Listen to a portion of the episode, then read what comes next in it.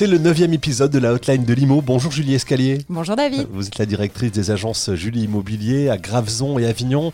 Aujourd'hui, on va parler ensemble du diagnostic immobilier. Bonjour Franck Nicole. Bonjour. Vous êtes directeur Davidiag, spécialiste en diagnostic immobilier. Phase essentielle, Julie euh, Escalier, d'un achat, d'une acquisition. Oui, les, les, diagnostics sont un élément déterminant d'une acquisition parce que d'abord, parfois, ils peuvent conditionner une acquisition et puis parce qu'ils sont obligatoires. Et c'est pour ça qu'aujourd'hui, on a choisi de parler de tout ça avec euh, notre partenaire et spécialiste, Franck Nicole. Franck, je mets en vente mon appartement. Quel diagnostic obligatoire dois-je prévoir? Alors, il y a plusieurs diagnostics euh, obligatoires. On a deux critères principaux pour définir les diagnostics nécessaires pour une vente. On a la date du permis de construire et l'usage du bien, c'est-à-dire habitation, commerce, professionnel.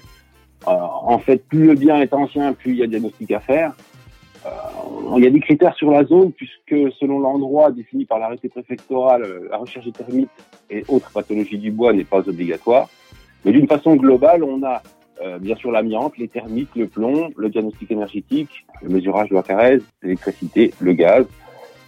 Il faut savoir que le diagnostic assainissement est en train de se généraliser pour le collectif comme pour l'individuel. Donc voilà, et bien sûr c'est des critères ben, c'est des critères euh, surtout en fait de vétusté des logements. Plus le logement est vétuste, et plus effectivement on a le diagnostic à faire. Si je vends une maison, on a juste la loi Carrez à éliminer par rapport au diagnostic qu'a précisé Franck.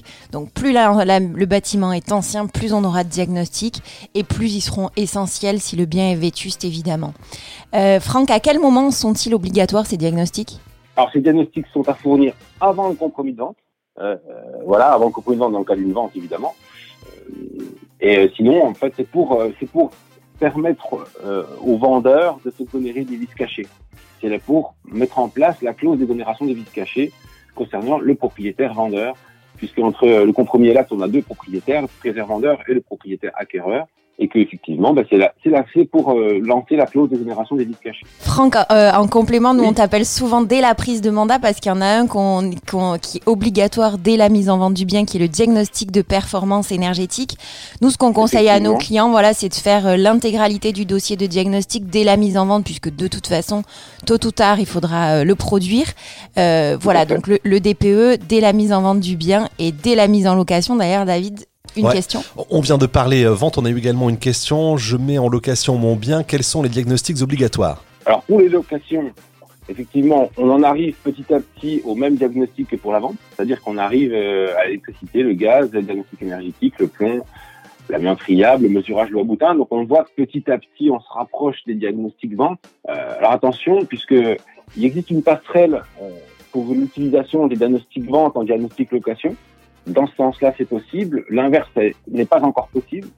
Il faut bien savoir que chaque document spécifique, euh, et c'est surtout dans les durées de validité qu'il y, a des, différences entre vente et location. Mhm. Mais on est quand même sur un diagnostic qui sont relativement similaires, mais les documents sont différents, donc forcément, euh, on doit utiliser le bon document euh, pour la vente ou pour la location. Merci Franck. Quels sont les risques, Julie, si je ne produis pas les diagnostics en annexe du bail L'absence de fourniture d'un dossier complet de diagnostic euh, technique peut, dans l'hypothèse où le locataire réussirait à établir qu'il a été trompé sur, euh, la qualité du bien euh, loué, peut constituer ce qu'on appelle un dol. donc le dol peut, dans les cas les plus graves, entraîner la nullité du bail.